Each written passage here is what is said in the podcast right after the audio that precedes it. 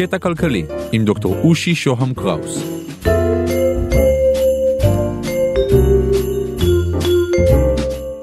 האם צעדי הסיוע שמובילה הממשלה הם צעדים נכונים כלכלית?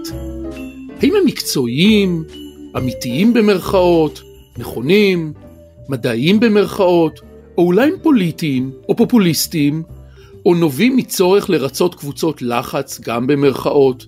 בפרק הזה ובבאים אחריו ננסה לענות על השאלה הזאת. נתחיל בניקולאי גוגול הסופר הרוסי, נעבור לאפלטון, לכלכלן בן המאה ה-19 טורסטן ובלן, ומשם לטכנוקרטים, קבוצת הוגים כלכליים פוליטיים שפעלה בראשית המאה ה-20.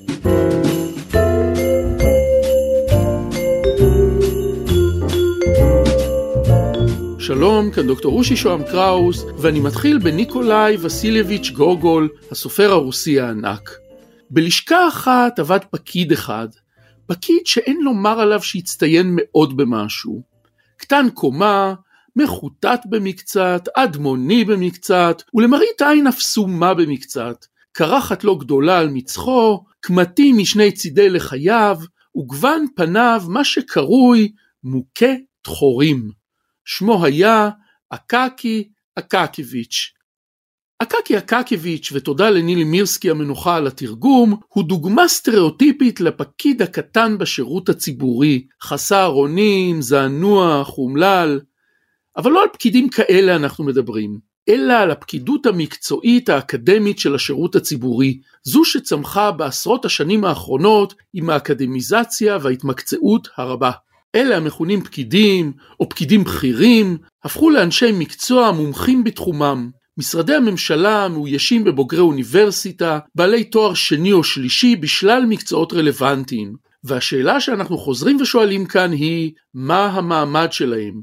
האם הם אלה שאמורים להתוות את דרך ניהול המדינה? האם הם בעלי המקצוע שלהם צריך להאזין? כדי לחשוב טוב על השאלות האלה, בואו נתחיל במשל המערה של אפלטון, אי אז באתונה העתיקה של המאה החמישית לפני הספירה.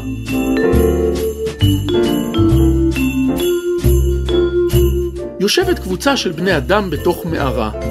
אנשים אזוקים זה לזה, לקירות ולרצפה. בחיים הם לא ראו דבר חוץ מקיר המערה. איך זה יכול להיות? זה לא אמיתי. כמו שאמרנו, זה משל. יום אחד מצליח אחד מהם להשתחרר מהכבלים שלו, הוא זוחל החוצה ורואה את אור השמש לראשונה. הוא כמובן לא מבין מה קורה פה, הכל שונה, הוא רואה תלת מימד, הוא רואה צבעים, אבל בהמשך הוא מבין את ההבדל בין העולם האמיתי, החדש, לבין עולם הצללים, העולם השקרי של המערה. הוא מבין שהחברים שלו חיים חיי שקר, יורד חזרה להציל אותם, כדי לגלות להם את האמת, אבל הם לא מבינים מה הוא אומר, ולא ממש זורמים איתו. למשל הידוע הזה יש הרבה פירושים והרבה השתמעויות. הוא רלוונטי למה שמכונה תורת האידאות של אפלטון, שאליה לא ניכנס כאן. מה שחשוב הוא שלפי תפיסתו של אפלטון קיימת אמת אובייקטיבית. יש משהו שאליו ניתן להגיע, המשהו הזה הוא אמיתי, וישנם אנשים מעטים שיש להם את היכולת האינטלקטואלית להגיע לאותה אמת. הדבר הזה מתאים עם תפיסת המדינה של אפלטון. חס וחלילה לא דמוקרטיה. הרי לא סביר שנצביע על אמיתותו של נושא. נעמיד להצבעה כמה זה שניים ועוד שניים? מגוחך. באותה מידה מגוחך לדעת אפלטון להעמיד להצבעת הרוב שאלות של מדיניות. אמת ושקר הם לא נושאים להכרעה דמוקרטית. ומכאן, במדינה של אפלטון, שולטים יודעי האמת, הפילוסופים.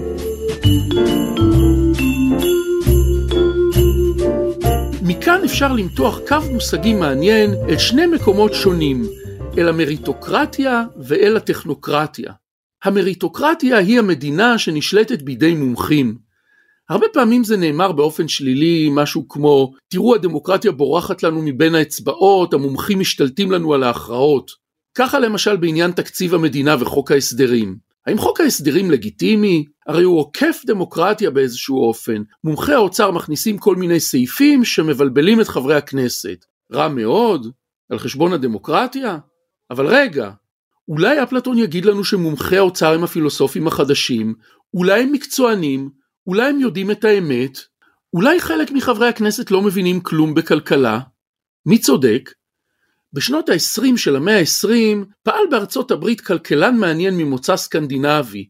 האיש נקרא טורסטן ובלן, וכתבי האיש הזה, ובמיוחד הספר שלו משנות ה-20 על המהנדסים ושיטת המחירים, השפיע במיוחד על קבוצת אנשים. אחד מהם, הווארד סקוט, נחשב לאבי התנועה הטכנוקרטית. טכנוקרטיה היא סוג של מריטוקרטיה, מדינה שנשלטת על ידי מהנדסים. הטכנוקרטים לא מתנגדים לחופש, אבל הם מתנגדים לדמוקרטיה של שוק חופשי. הם חושבים שאנשי העסקים מזיקים לאינטרסים של רוב אנשי המדינה, ושמי שצריך לנהל אותה בצדק הם המומחים במקצועות שלהם. נמשיך בפרק הבא. אני מרצה ומייעץ בתכני הפודקאסטים, תוכלו להשיג אותי באושי את אושי.co.il, לשלוח לי וואטסאפ ל-050-8898-322. תודה לקווין מקלוד על המוזיקה, לרון טוביה עורך הפודקאסטים של גלובס, להתראות בפרק הבא.